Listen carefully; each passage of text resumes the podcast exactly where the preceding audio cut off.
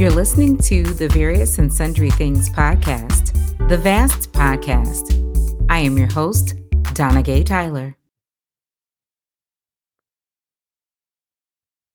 What's up, everybody? It's me. I'm back again. Whole lot going on in the world, right? Let's get right to it. I want to start with something really funny. I'm sorry. I can't help it. I sent my husband this. I saw it on TikTok earlier, and now it's on. Um, I saw it on Instagram just now. Uh, Joy Reid um, uh, posted it, and uh, it's from. Nope, is it Joy Reid? My bad. No, no, no. It's C, uh, CNN. CNN posted it. So it's this guy in Atlanta. Um, looks to be a black guy. Tries to attempts. I don't know to rob a nail salon. The date on this is um, uh, July 3rd. So he goes in with his hand in what looks like a kind of a some kind of satchel or bag. I sounded real old when I said that, didn't I? He has his hand in some type of satchel, and perhaps he has a weapon in here. I don't know. It never shows up on video. And when I saw this on TikTok, they didn't have the audio with it, but um, CNN, like I said, has the audio. the reason I'm laughing, y'all, is because nobody is looking at. They, they're looking at him, but they're not responding. They're not trying to give him anything. And in the very end, dude just walks out. just walks out because nobody nobody like goes into their pockets starts screaming gets down on the ground there appear to be three ladies sitting in like waiting chairs at the um at the front of the salon one lady had on scrubs and she's the only one that got up she eventually like so he walks like towards the back of the nail salon and as he's walking toward the back she walks out of the salon, but she doesn't like run off or run down the street because then when he runs out or, walks out, actually, he's like, Give me your money, give me your money. She's like, I ain't got no money. and then I guess, according to CNN, oh Jesus, he just um he just drives off in a silver sedan sedan. So uh the police are looking for him, but this thing had me howling. How pathetic is this? Like, oh my God. So the CNN Post says Atlanta police are searching for a man who attempted to rob a nail salon. Video shows multiple people in the salon not complying with the robbery suspect's demands. People say the suspect suspect fled the scene in a silver sedan. I, I, the, it's the comments, y'all. I I can't. Hmm? The comments. One lady said, somebody posted said the ladies were like, "I'm not moving. I don't want to lose my place in line." Like, right? It's the third. They're gonna be closed tomorrow on the fourth. I got to get my nails done. Oh God, that was so funny. Oh God, that thing. Oh my God, manicures are a priority. they were trying to get their nails done. They weren't about this guy. Okay. Okay, so yeah. All right, I had to start with that one. That was funny. Sorry, I laughed all over that one. That that, that thing has me howling. You gotta see that post. I might repost it on my uh, my social media page. I reposted on Instagram, so you so you can see it because this thing is cracking me up. And you need the the audio with it. Like I said, when I saw it on um uh on on TikTok, it didn't have the audio, but OMG, that is hilarious. I'll repost that one. Okay, so some other headlines that I've been following a little bit more stayed, and um, we'll get back to the non-laughing, and we'll we'll we'll end the recording. We'll end the podcast with me doing some more laughing and howling and kikiing. But some other headlines that I've been following, um, and probably you too. Um, have you ever heard of the Central Park Five? They now are known as the Exonerated Five. Um, and the name of the uh, Netflix story, or yeah, directed by Ava DuVernay. It's called When They See Us, and it came out in 2019. It's probably still on Netflix. I mean, there was four parts to it, and it was about the 1989 Central Park jogger case. So there were five um, young men who were um, arrested and you know thought to be suspects. Um, a Central Park jogger woman was brutally um, beaten and raped um, in 1989, and the police ended up um, arresting these five young men. They, uh, um, they were Black and Latino, I believe. And um, all five of them were convicted, spent um, a number of years in jail until they were later exonerated by DNA evidence, which is why they became known as the exonerated five. Well, one of them, um, named Yusef Salaam, uh, he spent seven years in prison. He recently won the Democratic primary for a New York City City New York City Council seat in Harlem. Kudos to him, right? That's a long way from um, having like lost years of your life, and God only knows what else um, happened to them, you know, while they were uh, incarcerated. It's really, really, um, it was really, really sad uh, situation. And that um, when they see us, oh my God, it's jarring. You know how it's going to turn out, and you know eventually they do um, get released. But oh my God, that that series is is very jar- jarring. But like I said, um, Yusef Salaam congratulations to him. Um, if you recall, if you're around my age, or if you've just been paying attention to this story about the exonerated five, you probably remember um, it came up when this um, when they see us in this um, uh, I guess what we call it a mini series? Yeah, when the mini series came out, it came up that Donald Trump, the former president, well, back in 1989, he wasn't president. He was just like you know a local well, I guess kind of a big time name celebrity figure in the, on the New York scene for sure. Um, but he took out an ad in a newspaper. Remember that? Bring back the death penalty. Bring back our police. You know, in other words, um, you know, not so subtly asking or you know suggesting that these young men be tried um, and put to death because of their involvement um, in this brutal case. And it turned out they weren't. None of them, not a one of them, was responsible at all. Um, but yeah, kudos to them. Um, and kudos um, specifically to Yusuf, Yusef Salaam. Um, another uh, headline that I've been following, speaking of Trump, oh Lord, I hate always talking about him, but you know what? He's good for a laugh. Now, what's not laughable is the fact that he is running um, and is the front run- runner on the Republican side uh, for president. Because I'll be honest, I laughed too when I first heard that he was, um, you know, running for president. I was like, for what? I mean, what was the name of his show? Um, the Apprentice, I think. I actually watched that a couple of times. Um, I know that uh, you know, reality TV is scripted and all of the of stuff, but it was kind of it was entertaining. And um, I watched it, but I, you know, it was a far cry from him being, you know, um, capable of being uh, president of the United States, and not only capable but um, qualified, which we now know he was very, very unqualified. You know, bigly would be one of his words, right? Bigly unqualified to be president. But anyway, you all know that he's um, been indicted. Um, was it 38 or 39 counts? Um, holding those files that the United States government had asked him to give back, and then sent his attorneys to Mar-a-Lago or Mar-a-Lago, however you pronounce it, and, down in Florida to look for the files. You know, he's already been indicted down there in Florida and had a hard time finding some attorneys, I guess, because some people was like, yeah, you know, kind of like that MC Hammer song, can't touch this, won't touch this, don't want to touch this. Well, his personal um, valet, um, Walt Nauta, N-A-U-T-A, he's also been indicted. And then yesterday he pled, is it pled or pleaded? I always get that wrong. He pleaded not guilty to charges that he helped Trump move and or um, hide the classified documents so they wouldn't again be found by Trump's attorneys who was looking for the documents to return them to the U.S. government. Um, according to the AP, Walt Nauta, who's a Navy vet and a um, personal aide to Trump, he was he's been with him for a while um, in the White House, bringing him the Diet Cokes upon request. Ding! I don't know what little button he used to push at the Resolute desk, and you know request his Diet Cokes in mass. But um, yeah, now this guy, um, he's um, pleaded not guilty. We'll go with pleaded um, for this episode of the podcast. He's pleaded not guilty to um, those uh, charges. But here's the thing: Trump may leave him out to dry because the what I've read online and also heard in a, a number of newscasts is that he's a you're gonna laughing again. He's on video moving the boxes with the classified documents, like you know, branding on them. I'm not saying that they say big time classified, but they have the U.S. government has video of him moving the boxes probably under Trump's, you know, command request so that when the attorneys came to look for them, they would not find them. And of course, return attorneys point reported back to the government, we can't find them. And therefore, you know, they're like, Trump like let them out to dry, right?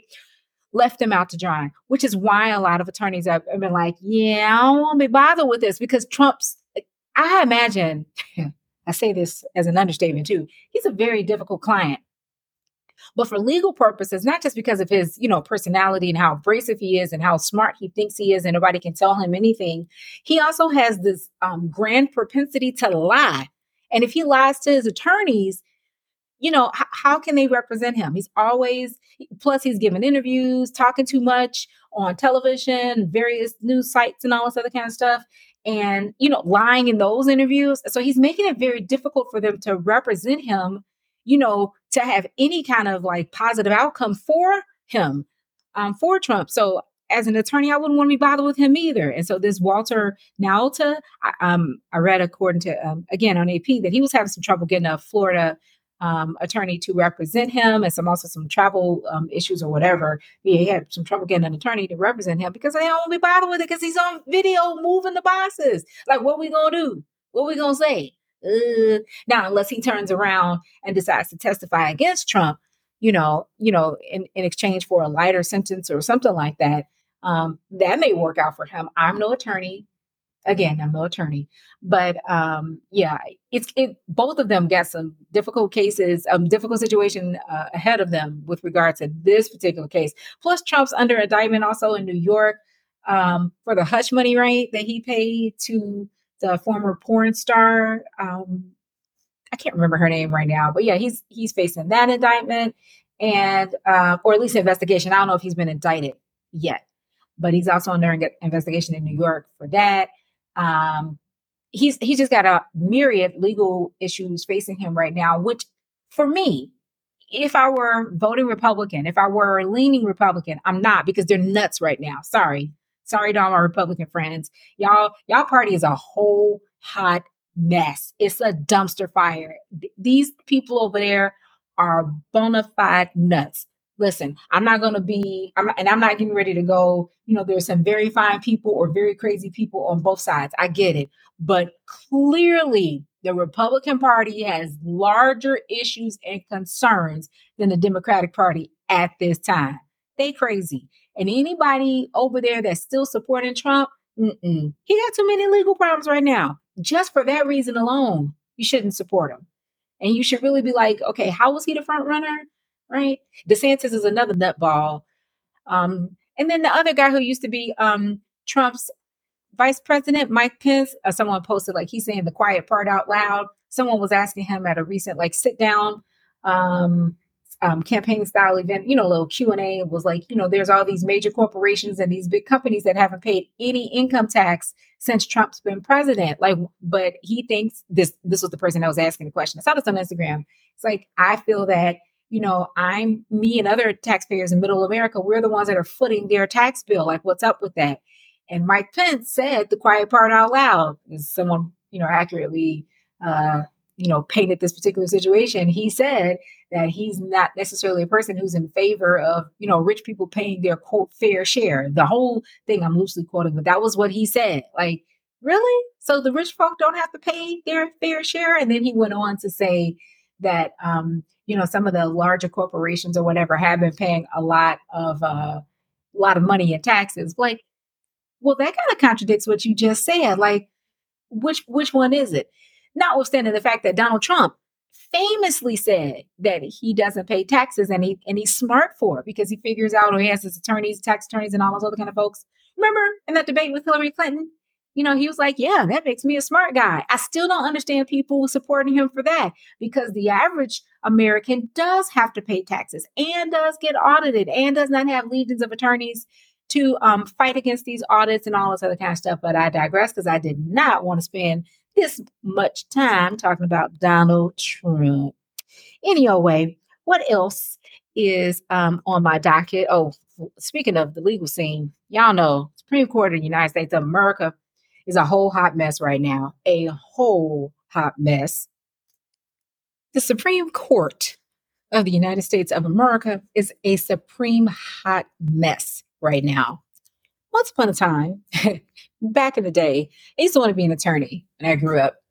Now, as a matter of fact, that was my plan after college was to go to law school, but it didn't work out that way for me. And I don't know how I would feel about it right now if I were an attorney. Like, I don't know if I'd be more or less frustrated with the rulings that have come out of the Supreme Court last year and this year, as a matter of fact. I don't know. I don't. I don't know. Um, remember last year it was the overturning of Roe v. Wade. Pretty much made abortion illegal, um, except for in states where they still well, where it is legal, but um, many red states, you know, already had laws on the books that uh, went into effect should the Supreme Court nullify Roe v. Wade, and that happened last year. And so then this year, the Supreme Court of the United States of America, the last one was the erasure of. Uh, was that the last one? It was so many bad decisions that were came out of the Supreme Court this year. So just in a, a trifecta, you had um, Biden's student loan plan was ruled unconstitutional. Boo. Um, Race based affirmative action was also ruled unconstitutional. Boo. But not uh, monetary or legacy based uh, affirmative a- action. You know, folks that give a lot of money to universities or people that have family members that have attended universities. Uh, that type of affirmative action is still legal, but uh, race based affirmative action was not. And then, of course, um, that other case where um, LGBTQ um, rights were once again um, infringed upon. Some uh, web designer said that um, a same sex couple reached out to her to um, design a website for their upcoming nuptials, and she didn't want to do it because it went against, I guess, her religious beliefs. And the Supreme Court said, "Hey, yeah, you can do that as a private business. Yeah, you can do that. You can tell them no." The problem with the case, of course, among amongst other issues, is that I read that this case was like um, smoke and mirrors. That this person had one never designed a website. It, this is a what I believe I read, and also number two that had never this uh, the lady that um, on whose behalf the case was brought before the Supreme Court had never been approached by a same sex couple. That the gentleman's name that was used um, in the case is actually a heterosexual individual who's married to a woman. So it's like, well, well, huh? So we just making up stuff now? I didn't think that that's how it worked. That's not how you got a case before the Supreme Court, like a just in case kind of situation. It was like, if this happens, it's an if then situation. Like it's it's that's not how it was supposed to work. So if this happens, then yeah, you can go ahead and discriminate against LGBTQ plus folks. That just doesn't make any sense. I'm just frustrated. I am. I'm frustrated with the Supreme, with the Supreme Court in addition to these rulings, right, which, you know, have rolled back a lot of the civil rights that have been um, won uh, by these uh, marginalized groups within the last, what, 40, 50 years. Um, I was telling my husband this uh, just the other day. I was like, you know, in terms of how how far we look back and how people think that you know certain people, certain groups of people ought to quote get over, you know, some things. It just doesn't make sense. So I'm telling my age here for real. But I was born just 10 years after the signing, after the passage rather, of the Civil Rights Act of 1964. 10 years later, I'm just a decade removed from that in terms of my birth existing on this planet.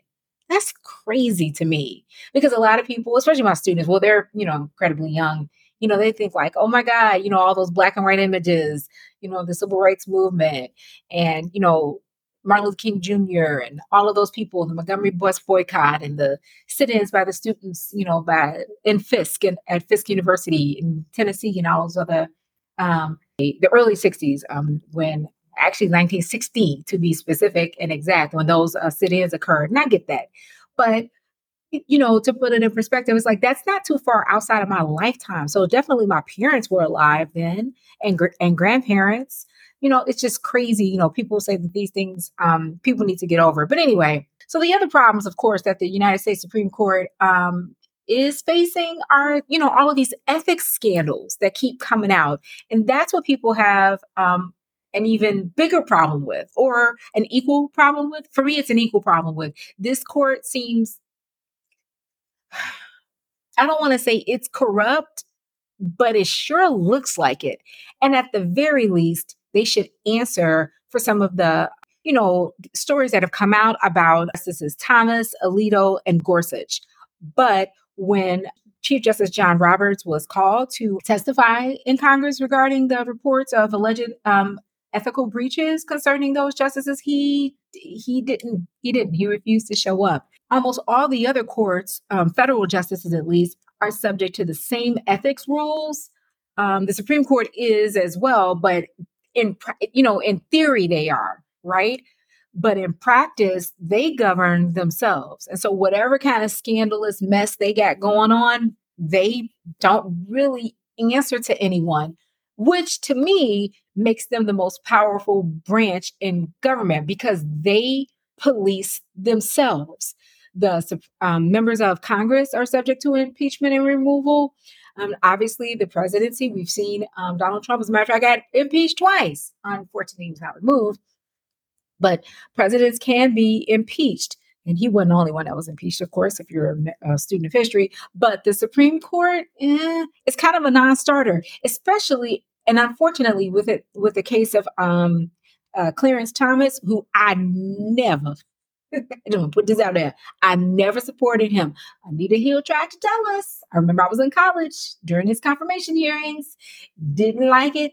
Didn't trust it. And especially when she came out and said what she said, and he was like, this is a high tech lynching and all that. Man, shut up. Anyway, she tried to warn us. Nobody wanted to listen. Anyway, um, but particularly with his the issues that he's facing or has faced, you know, with his wife, you know, calling um, Donald Trump's um, uh, what do you call it, chief of staff, and you know they were trying to. Was it a chief of staff or press secretary? I know she was, you know, putting in calls on January sixth, right?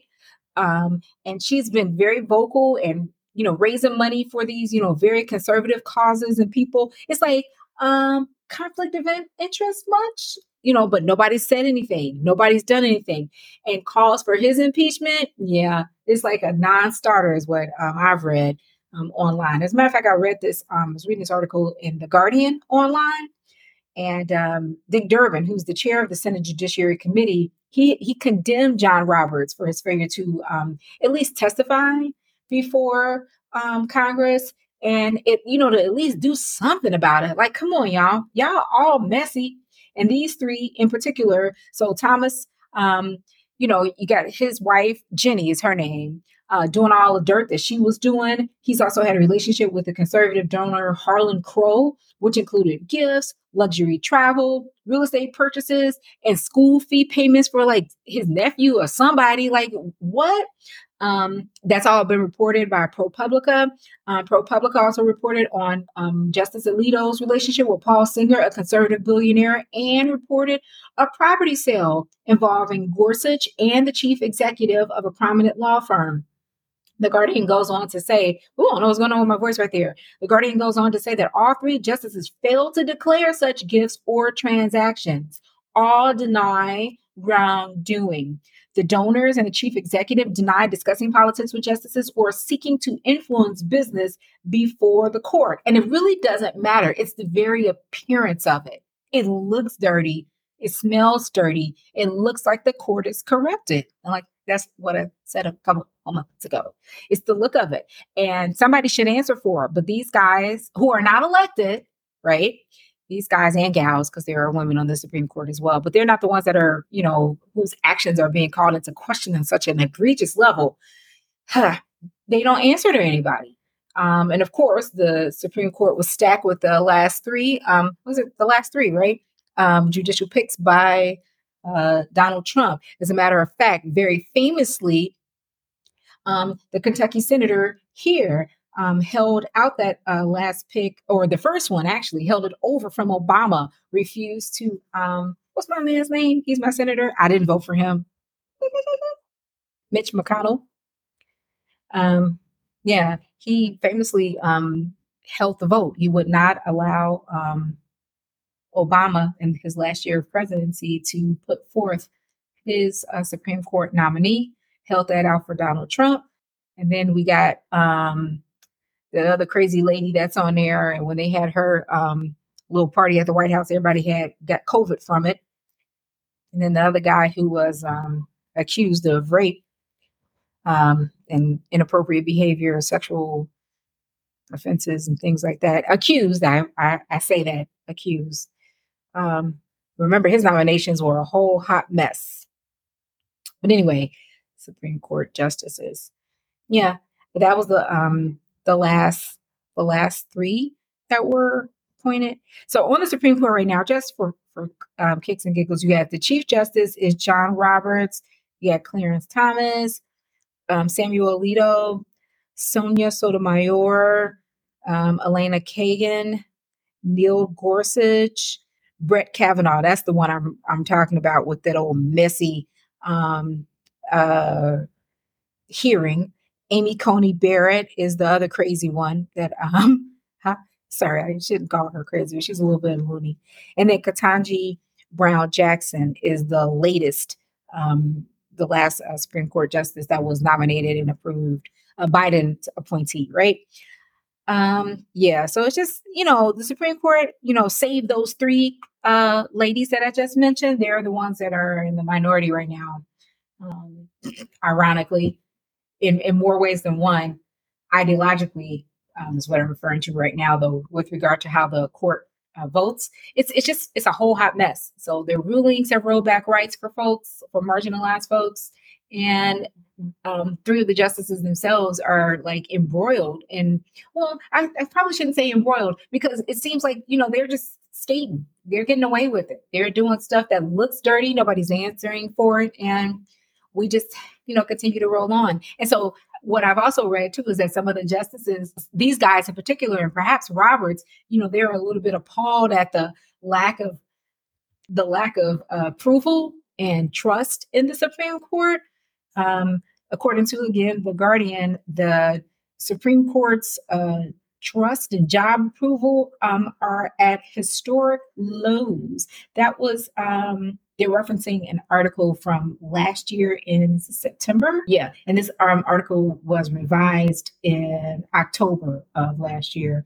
But it says 47% of U.S. adults say they have a great deal or fair amount of trust in the judicial branch. This represents a 20 percentage point drop from two years ago and is now the lowest in Gallup's trend by six points. The judicial branch's current tarnished image contrasts with trust levels exceeding two thirds in most years in Gallup's trend that began in 1972. Well, their approval rating is low. I wonder why. Ugh. Because their their rulings are trash, and the people who are ruling on these rulings, who are rendering these rulings, say that three times fast, they're also trash. Good grief. Enough about the Supreme Court. Let's move on. I'm sure you've heard by now, unless you've been hiding under a rock or trying to take a social media hiatus, about the newest website or app, rather, because they don't have a online um, desktop version yet. But anyway, the latest called Thread. So this is the newest one that's supposed to be um, a rival, the rival, and it, it kind of is for uh, Twitter. It is owned by Meta, so that's Mark Zuckerberg for y'all. And um, comes from, so Meta is the same company that brings you Facebook and Instagram. And as a matter of fact, you can log in, create your account on Thread using your Instagram account. And it's pretty seamless um, if you do it that way, if you want to do it another way. I'm not actually sure how to do it. What I have seen though, unfortunately, is that if you want to delete your thread account, then you end up deleting your Instagram account too, which kind of sucks. So they kind of get you trapped. It's a trap. They kind of get you trapped right there. But right now, um, well, as of what was it yesterday, I think? Thursday. As of yesterday, Thursday, um, Thread had about 30 million new users. Isn't that crazy? And the app just dropped Wednesday. Um, so this was in a less than a 24 hour period. Um, Thread um, signed up 30 million new users. I'm on there using my Instagram um, handle as well. Um, so I'm, I've kind of, I'm kind of rusty on, uh, you know, like these types of um, social media apps. Like I'm used to Instagram, I'm used to Facebook, but I, I kind of got get used back to, you know, this like Twitter style, and I don't want to be one of the ones that gets thread in trouble.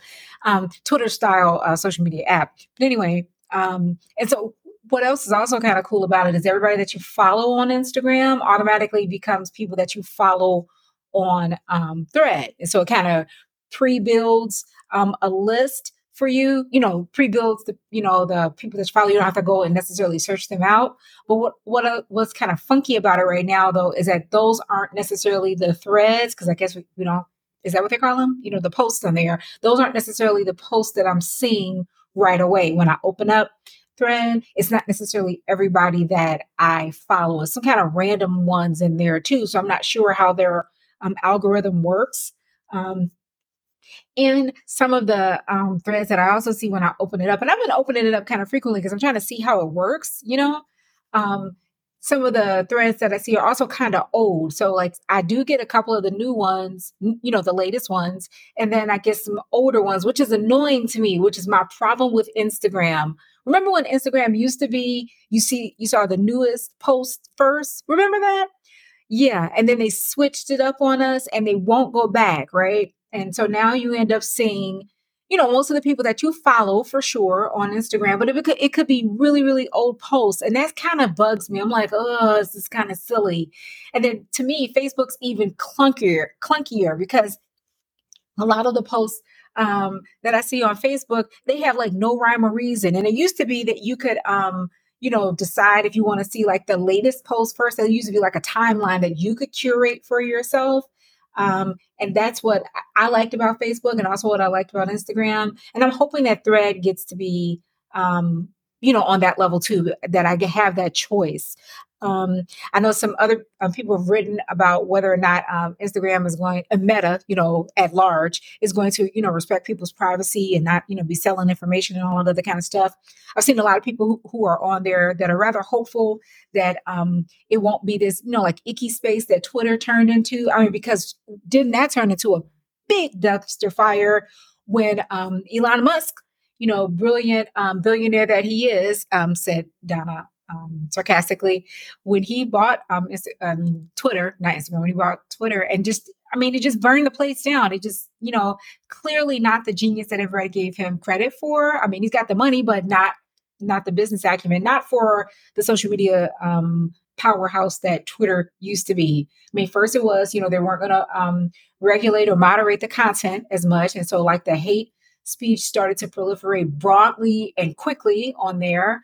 Um, and then it was the whole debacle with the checks or whatever. I think they, they wanted people to pay for the blue checks, right? The verification situations. And, you know, a lot of, uh, um, you know, superstars and what whatnot, public folk were like, uh-uh, I ain't doing that. I remember famously that LeBron James says that he was not going to pay for a blue check or whatever.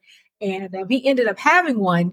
And then people were like, oh, you must have paid for it. And he was like, no, I didn't. And so I guess they started just blue checking, you know, um, popular folk because, you know, otherwise they was going to, you know, they were going to, um, Twitter was going to lose their business or, you know, lose their um, presence at least on the app. And then what happened after that? So you had the whole blue check debacle, the firing, right? Wasn't it like a third of the workforce that was let go? Like unceremoniously, people were like, you know, he had told people that were left, you know, we got to burn the midnight oil and people were sleeping in their offices and all this other kind of stuff. And then they were just getting dumped left and right, you know, and emails and whatnot, or at least checking um, I remember one person uh, said that they found out they were fired when they couldn't log in anymore. So they hadn't even gotten an email saying, you know, hey, you we decided to terminate, you know, your services or whatever, your contract. They just found out they couldn't log in, you know, to their workspace anymore, which sucks um, immensely. So you had that, and then most recently here, well, I, well, not recently, but remember, um, he invited invited Donald Trump back, who's been on, I think, Truth Social, whatever that's called. Like, uh, yeah, I won't even touch that with a ten foot pole, never.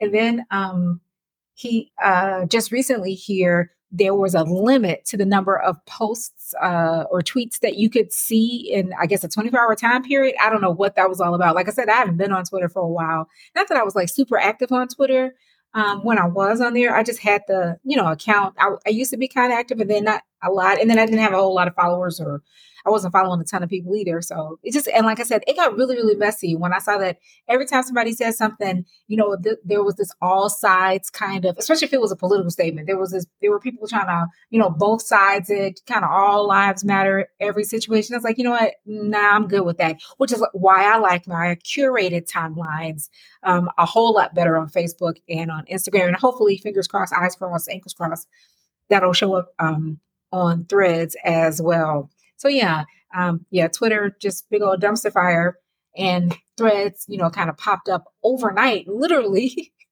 to fill the void because I know a lot of people were jumping ship. Um, especially after the very last thing, because you know a lot of people do spend a lot of time on Twitter and they like to scroll, scroll, scroll, scroll, scroll. And I'm not judging them. Do you? I'm on summer vacation. I'm doing the same thing. And um, if they can't, you know, see what they want to see, then why hang out? You know what I'm saying? Where I give these people the money. And of course, that hurts their advertising too. You know, if the advertisers are there and they can't, you know, get to the number of people that they normally would get to because the number of posts that people can view are limited, then they're going to end up jumping ship too. And then there's there goes your money. So yeah, um, there's Threads. Now there is another similar app. Oh, and Threads. Um, I forgot this part. I heard another podcast talking about that. This this morning, as a matter of fact, that um, Elon Musk, through his attorney, has sent kind of like um, it's not necessarily a cease and desist order, but um, it's a threat of a lawsuit saying that um, you know he knows that uh, Meta has hired a lot of people who used to work for Twitter, and they're the ones who, I guess, use like proprietary, you know, um, technology and information, you know, that's endemic to Twitter to build threads. And so he's, you know, threatening to sue. I think his his tweet, Elon Musk's tweets, was something like, um, "Competition is okay, but cheating is not," or whatever. It's like, really, yeah, okay, yeah, you you you, you mad, you big man? you jealous, whatever.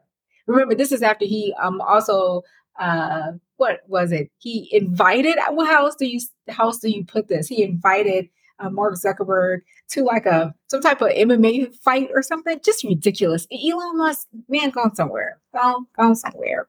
He's nuts. Um, but not to be alone in the competition. There was another app.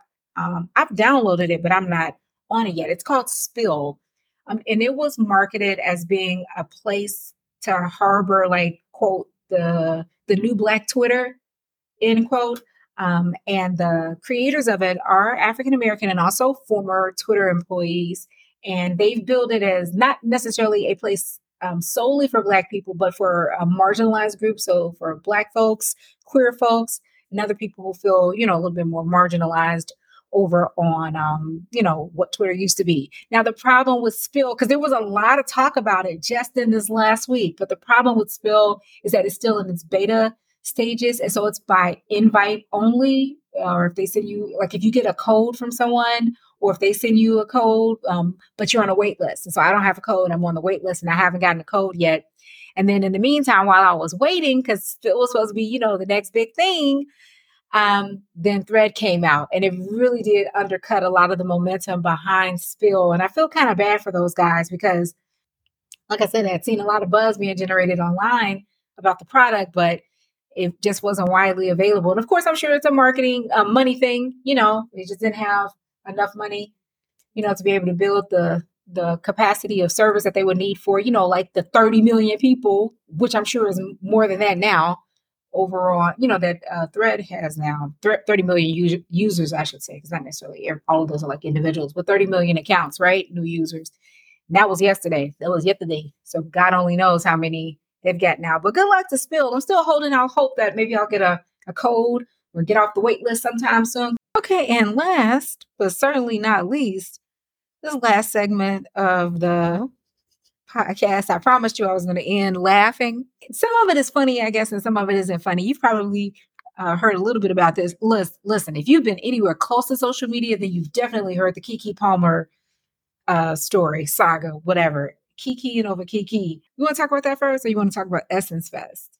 Uh, let's go. Well, they're they're kind of related because they're all about women and you know people's opinion about what women should be doing, wearing, etc., etc. Um, some of it is male, you know, patriarchy on display. What a shock! And then the, some of it is also, I think, um, respectability politics too, because the criticism comes from another woman. Anyway, let's start with Keke Palmer, um, actress. Been known her since Akeelah B, right? She's grown up before our very eyes. Beautiful young woman. I think she's like 30 or 31, like or something like that right now. Um, young woman just recently had a baby boy her, boyfriend's almost messed up. Boyfriend's name is Darius, I think. Darius Dalton.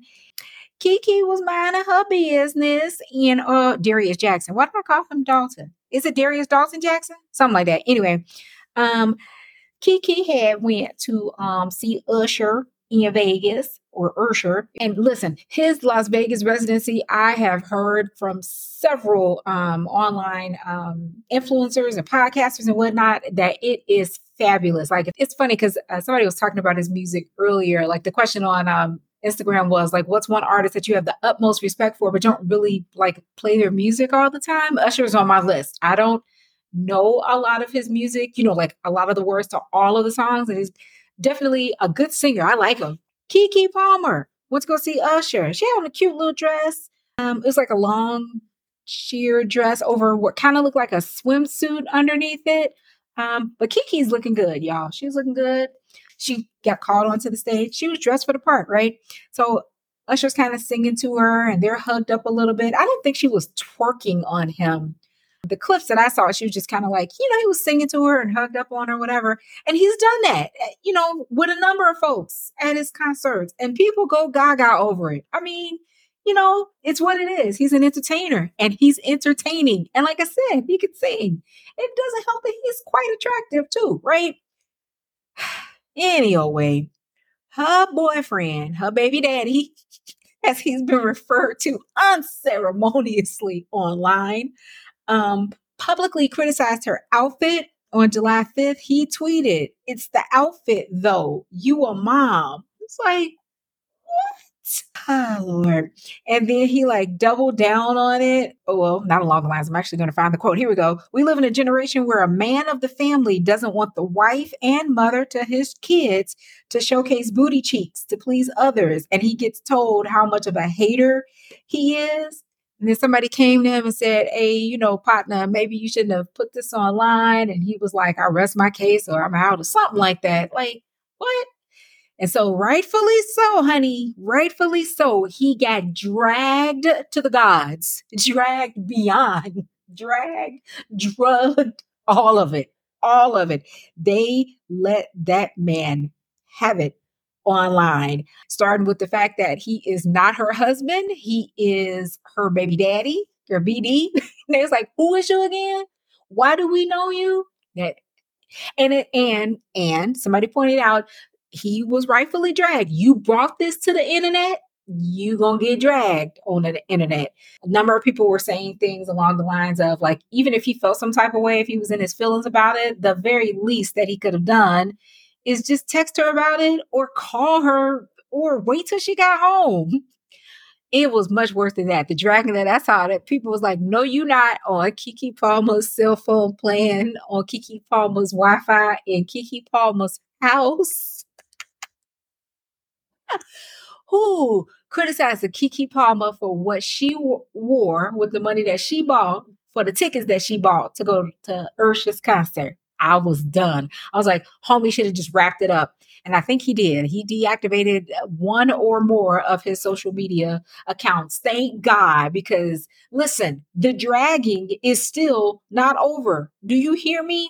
This story has been picked up far and wide by various and sundry news outlets. I'm probably one of the last ones to talk about it. I've heard it on a number of podcasts that I listen to. I'm actually reading a post now from Now This News on Instagram, blue checked.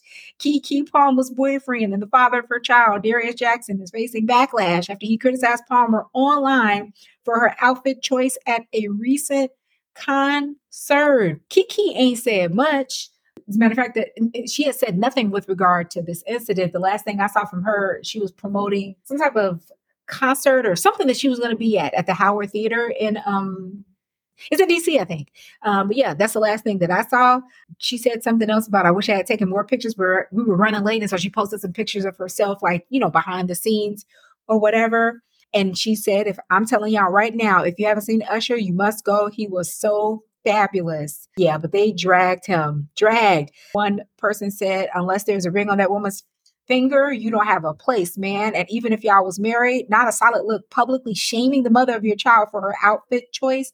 Possession doesn't usually go well in relationships, and you're with an extremely famous person better grow thicker skin. A lot of people were pointing out too that, you know, we've seen her growing up she's been, you know, like largely unproblematic to use a term that one of my famous podcaster um, podcasters use. Um, largely unproblematic. I haven't, I don't remember her being involved in any type of scandal. I mean, nobody even blinked or said boo when, you know, they found out that she was pregnant. We all knew she wasn't married, but, you know, no big deal. It happens all the time. She happy. She got enough money to take care of her baby, her business, her body, her business. Right, right. I mean, and I didn't know who the guy was, the her, her boyfriend slash baby daddy. I didn't know who he was. But yeah, at the very least, you could have expressed that once she got home. I mean, and then y'all hash that out between y'all, however you feel about that and however she feels about that. But to take it to social media, I don't understand celebrities who do that. Like, what y'all want us to do? It's, you know, if people like to point out or like to classify it, you making it like it's a group chat. Take us out. We don't want to be privy to that. No one cares. And, you know, I guess he thought he was going to get a lot of support behind that, but a lot of people called him out on it. It's like, dude, that's a trash opinion to have. It's very possessive. Who's still policing what women wear? I don't care if you're married to them or not. What they wear is what they wear. She wears it to feel good about herself or because she liked it. You know, people were like, well, maybe she's trying to reclaim her sexy and all that kind of stuff as, you know, she just gave birth to a baby a couple months ago. Who cares if that's the reason? Whatever her reason is, it's her reason, her body. She can dress however she wants to dress. But bringing that to us was the biggest mistake. Oh my God.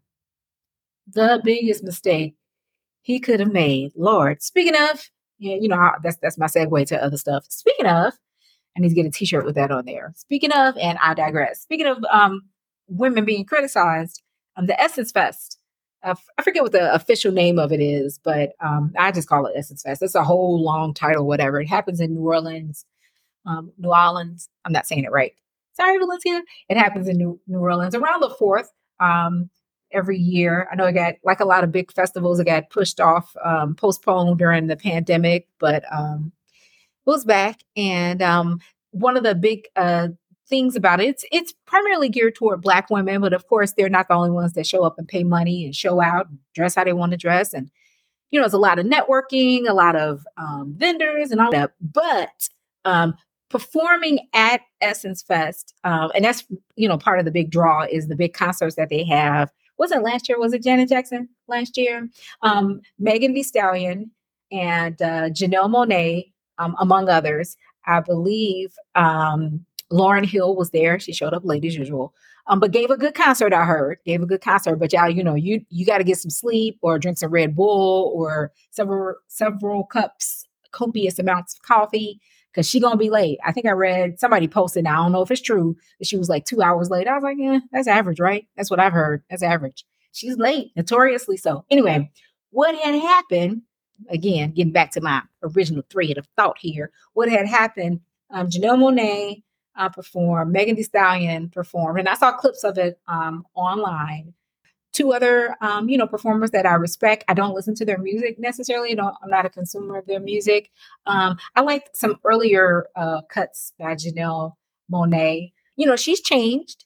So she's a she's been a little bit more sexually liberated on this last album. I can't remember what the name of the album is, um, but you know, she's she's appeared topless um, in her videos. Um, she's talked about you know being a little bit more or a lot more comfortable with her body, um, and in particular, you know, her breasts. Um, and at Essence Fest, she flashed, you know, a boob to the audience. Um, then the and I saw a clip of that online. I was like, oh, oh, okay, that's that's what she is. All right, okay. Hey, hey, she ain't the only one to do it. She ain't the only one. And, you know, whatever. Again, not my cup of tea, but go do you, sis. Go do you. Um, and then, of course, Megan Thee Stallion already know how she's gonna. You already know how she's gonna prefer, perform. You know, it's kind of like Lizzo. You know, she gonna twerk. Megan Thee Stallion is going to twerk also. Um, I'm kind of glad to see her back on the stage. I, I don't think this is her first um, big outing, but it might be her first really big, big headlining. I'm not sure. Um, since you know the whole debacle, that trial um, that she had to endure, and that dude, her ex boyfriend, shot her in the foot and was finally found guilty. All that hot mess. We talked about that a couple um, episodes ago. But anyway, both of them were heavily criticized by surprisingly India.Arie, who is another singer songwriter in um, you know in that field. Um, R&B. Um, I guess Megan Thee Stallion wouldn't be necessarily considered R&B. She's more of a rapper. But anyway, India.Arie took to um, social media and um, had some not well some critical things to say about um, so Megan Thee Stallion set was on Sunday, and um, not only was she twerking, but this is, I guess, what um, India.Arie had issue with. She invited um, a group of fans up on the stage um, to twerk. Like I said, Janelle Monáe flashed one of her breasts during her performance, and she was playing cheerleader from the side of the stage while um, Megan Thee Stallion had a women on stage uh, twerking or whatever. And then Essence posted a video from it, and that's where I saw it. I follow Essence on social media, and they posted a video from it, and the caption was "Hot Girl Boot Camp was in full effect last night." It's Janelle Monáe with the encouragement for us. There was a lot of backlash for that, but India.Arie's IG post, of course, gay was, you know, one of the ones that got amplified a little bit more. The issue is what is context, is what she said. Humanity does everything, but does everything in capital letters belong in the stage? No. Is everything for kids? No. Is everything for everybody? Capital everybody. Um, no. So when we as a culture make something like this mainstream, it shows a lack of discernment, discretion rather, and discernment. Just as many folks have the right to want our mainstream international export or our out music, I think she meant to say our music, to show us in a respectful light. I like to go on the record saying this won't age well, and that's my issue. I love Janelle and Meg the way I love us all, and I don't like this moment. Don't bother debating me, lol, IDC, and I do this. For 25 years, I've done this. So read, ponder, or don't. So, of course, like I said, this will get amplified a little bit more than some of the other dissenting views with regard to Essence's post, which was, of course, of like I said, the aforementioned Twerk Fest or Twerk Boot Camp, um, led by Megan Thee Stallion and Janelle Monáe's Flashing or whatever. I don't know. I wish that Arie hadn't publicly said what she said. I know I'm such a contradiction in my old age. if I if I was a true mother in Zion of the church, um, as I should be going into this next decade of life next year, if I was a true mother in Zion, I may get my mother my mother uh, mother's board card revoked. If I was a true mother in Zion, um, I'd definitely be in the India.Arie camp, right? Like this ain't what we need to be um, putting on a stage. This is not what we need to be platforming, is what the preachers would say, you know, right? Women shaking their behinds and flashing their breasts and all this other kind of stuff. Um, you know, this isn't what we should be doing. That that would be the old mother in Zion, and definitely how I grew up. My old Pentecostal saint, um, you know, method or methodology, the way that I was raised, this definitely ain't what you know we should be doing. And ironically, as a mom, I don't want my daughter to be exposed to that yet. I want her to be comfortable in her own sexuality, but she's six and mm-hmm. we not really dealing with sexuality at this point. We watching mm-hmm. marathons of Bluey.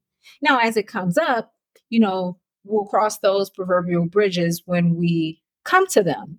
And when, you know, her dad and I, you know, see fit, then we will have those types of discussions and things like that because I don't want her to feel ashamed of it.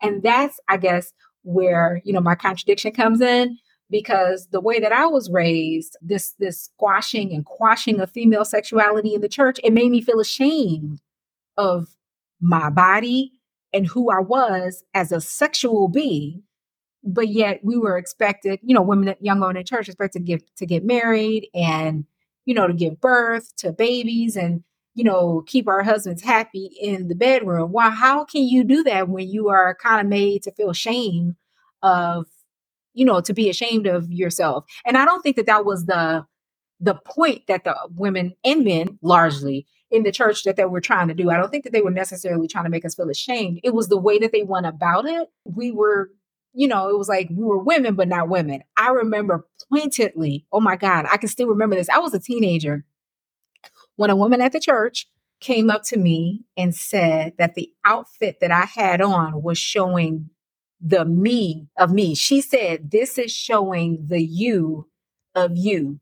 And what I had on, I can still remember this, it was this mustard colored two piece set. So there was this long skirt because I was sanctified, a long, like, they call it like trumpet um, A line skirt, uh, but more of a trumpet, not um, all the way A line. When I was in high school, like I said, definitely like not not not my graduating year, but close to it probably. It was a long skirt, it was mustard colored, and the top was like this cap sleeve mock turtleneck kind of uh, top, and it wasn't super tight. None of it was. My mother was still buying my clothes, and so she wouldn't gonna buy me nothing super tight to wear to church. Uh, wasn't super tight, but it was fitted, right? And what she was referring to, what the lady was referring to, because she was holding the top of my shirt, was the fact that you could see, like, they would call it bosom in the old church. Like, you could, you know, clearly see that I was a young woman with a developing chest. breast. I had on a bra. You couldn't see nipples. Can I say that on this podcast? You couldn't see nipples, but I still remember that. And I still remember being embarrassed by that. Like, I don't remember what happened after that. Did I tell my mom? Oh, mama, did I tell you? Do you listen to my podcast? I don't know if I told my mom about that. And I don't know if we had a discussion about it or not. But I remember feeling, and I may not have told my mother because I was probably embarrassed. I was probably embarrassed, like, and confused, like, well, I'm a I'm a girl, you know, a, a young woman. So, like, what am I supposed to wear? A sack? I I was really confused by that because, like I said, it was not a tight outfit, not by any stretch of the imagination. Mm-mm. But because you know you could see that I had breasts as as as young women do, like it was a problem. Uh. So anyway, and like like I said, this is why I guess I have you know diverged from you know how I was brought up and my thinking as a young woman in the church, and you know probably in my early 20s too, I would have been, oh God, no, that's just that's just not right. That's not right. Now I'm like, eh. and I'm like I said, I'm not saying I want my my daughter to show up. I'm not bringing her to one of those uh, concerts or anything like that, but I'm all right with them doing what they do. And like I said, I wish India.Arie had not taken to social media to publicly. She didn't drag them, but it was kind of a. I, I understand what she was saying. She was like, she doesn't have any disrespect for Megan or Janelle. It was that Essence was platforming it. But Essence platforms what's popular. And they had a range. They had, like I said, um, Lauryn Hill there, and Lauryn Hill is definitely cut from a different cloth. She is not the twerking, bearing breast type artist. That ain't that's not her cup of tea. And so I get it. I understand where India.Arie is coming from. I just think, you know, I think it's policing is what it is. It's policing their bodies and policing their sexuality which I'm I'm not with that. And you know who else had the nerve, the audacity, the unmitigated gall to comment on this? Uncle Luke. Y'all remember him? Um, I, can I name a, a, a Luther Campbell song? Can I name one of his songs without it being vulgar? Y'all remember him? He was popular um, when I was in college. Um, they call him Uncle Luke, but his name is Luther Luther Campbell. And um, if you Google him, Luther Roger Campbell, known also known as Luke Skywalker or whatever, um, Two Live Crew, y'all remember him? He was dirty. He was dirty. I mean, none of his music. It what the third album was as nasty as they want to be. Go sit down somewhere, sir. Sit down somewhere. But he had the nerve, like I said, the unmitigated gall to say something about Janelle Monáe. He tweeted or Instagrammed or something, posted on social media, like, is she going through something? Like, what's up with her? I can't say what I want to say. Ninja, if you don't go sit down somewhere, ain't nobody asked you to weigh in on this. Somebody told him too, Uncle Luke, sit this one out. Sit this one out. I mean, he was all about, you know, twerking before it was even named twerking and half naked women in videos and even more than that, you know, in real life at some of his shows. Then he gets slapped with some parental advisory stickers and folks was really, really hot with him. And like I said, I remember him, let me see you pop that blah, blah, blah. You know, everything with him was just nasty. Everything. Like, sir, you're the one. You, you, you, you have no right. None at all. We need you to sit this one out forever. Thank you so much. You've got nothing to say here. Like, you of all people have nothing to say. But anyway, back to India.Arie. And listen, everybody's entitled to their opinion. We know that. Got that. I just think it's it's the policing. It's you know, it's respectability politics and all of that other kind of stuff. They're free in their own sexuality, and hopefully nobody is, you know, um, being a Svengali or, you know, being a puppet master or anything like that, that they're the ones that have decided, and I'm talking about Megan Thee Stallion and Janelle Monáe um, particularly, that they're the ones that have decided to, you know, like present themselves to the world like this and they're, you know, exploring their own freedom and that they're doing so publicly. I, it's funny, like I said, I know it's weird, but I don't have a problem with it. Now, do I want my students lined up in the hallway doing it? No, because it's school. That's not what we're doing. It, I think that's I think that's the problem, or that's the issue that I have really with um, India.Arie's critique. It's that it's the essence fest. It's women, it's black women, it's black music, and what's popular right now and what's hitting hard. You know, is that type of expressionism, you know, their freedom to, you know, express themselves sexually in a way that they want to do. Now, they weren't like mimicking, you know, like intercourse on the stage. Unlike we've seen some of our other older icons, you know, we've tried to, you know, call them, you know, call into question, you know, this modern music. And again, I was one of those folk that did that. It's just too nasty. It's too sexual. But y'all in the 50s and 60s, they was doing the same thing. They really was. They were just, in some cases, a little bit more clothed. And in some other cases, not so much. Not so much. Um, Tina Turner, who we revere and who I honored in um recent podcasts, was definitely shaking the tail feather, right? I said that. I, as a matter of fact, I said that in um a post. Like if Tina Turner said, you know, everybody shake a tail feather, and then turned around with her dancers and proceeded to shake said tail feather, what what was that? I mean, it was just, you know, turned up to like, you know, I don't know how many beats per minute. the metronome when you need it. I don't know what time signature that would have been called on that on that song you know, but oh my God, that's exactly what she was doing, her and the dancers. Now, I've also um, read too that perhaps, you know, it wasn't necessarily what she wanted to do, you know, as a performer, that that was more like of what at, at Ike's urging. Um, I've also seen this video clip where it looks like she is like simulating, you know, giving somebody a hand job too. And again, I also read that that was ne- not necessarily what she wanted to do on stage, that that was more of what Ike wanted to do. So she wasn't necessarily in control of her own sexuality at that time or her expression of it. You understand what I'm saying? You know, when she was on stage, I'm saying that like you looking at me, right? And I got that face like, you get it? And you nodding at me like, mm, yeah, Donna, I understand what you're saying. Okay, cool. Good. We all on the same page. But what I'm saying is, even some of the artists of the 60s and the 50s, you know, were, you know, expressing themselves sexually a little bit more clothed, like I said, in some cases. But the music is it is what it is. It's evolved, but not, in a way, it's kind of like repeating itself. You know, it's almost like I'm gonna throw the Bible in here just be totally sacrilegious, right? There's nothing new under the sun. Nothing. It really isn't. There's nothing new under the sun. She's entitled to her opinion.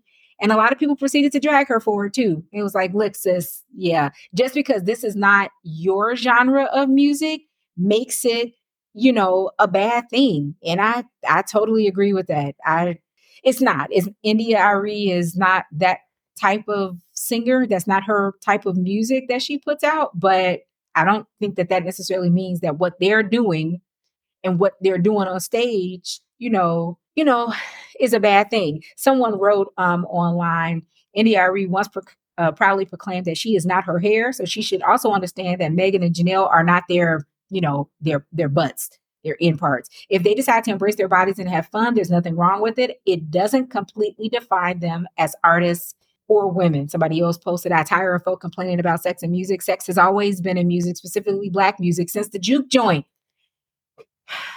right? That's the point I was just making. Just more visual avenues. India.Arie is being disingenuous. I, that was my point. I was saying the 50s and 60s, but they're going back even further when you're talking about the juke joints I, th- I, think the person that um, made that last post, I think that was on Twitter, um, is is correct. It's just there's more visual avenues now for the expression of sexuality, particularly in Black music. Before we were, they were just limited. You know, the genre was limited, but now you got it's out there, and I just I don't think it's fair. I I agree. I think it is disingenuous um, for her to kind of blast the essence for platforming it. I think again, it's just what's popular right now, and I don't. I'm just not with this policing of women's bodies. You know, it takes me all the way back to the Supreme Court. You know, we talked about earlier in this podcast, and you know, Roe v. Wade and all this other kind of stuff. You just, you know, it, it's it's not her place. It's not anybody's place. It's not Keke Palmer's boyfriend's baby daddy's place. It's just it's just not their place. And if that's the type of music that people are enjoying, and that's what what got folks at the Essence Fest, and that's what got folks at the Essence Fest. Now, lastly, I was trying to end this on a, a happy note, but I want to mention this. This happened a couple of weeks ago, and so it's a little bit older now. But some women had taken a trip to Ghana, which is where I want to go for my birthday next year. Um, I'm putting that out there. I'm I've been real slack trying to organize this trip. God help me. I just want to go. So, anyways, there were some women who had taken a, a group trip, trip to Ghana, and they had visited um, one of the sites. I'm pretty sure it was a slave um, castle, a slave dungeon. Elmina, I know, is one of the famous ones there, and there's a couple other ones. These were the last places that um, you know a lot of people from you know, Central Africa or Eastern Africa were taken, um, you know, to these slave dungeons where they were, um, where some didn't even make it out of there, right? Before they were put on boats and taken overseas to, you know, places in uh, South America and um, North America and even in the Caribbean. That's how you, you know, got this big diaspora of Black folk, not just in Africa, you know, all over the world. Anyway, um, there were some women who were there visiting one of these um, sites, and apparently they decided to twerk at the site and recorded it and posted it on the internet. I'm like, now, come on. Are you kidding me? Now, that's a different type of um that's a different level of of sexuality and that that's just disrespectful. That's not it's not even it's not stage appropriate. The place where they were twerking was not someone's concert not someone's backyard barbecue barbecue you know get together somebody's house or anything like that.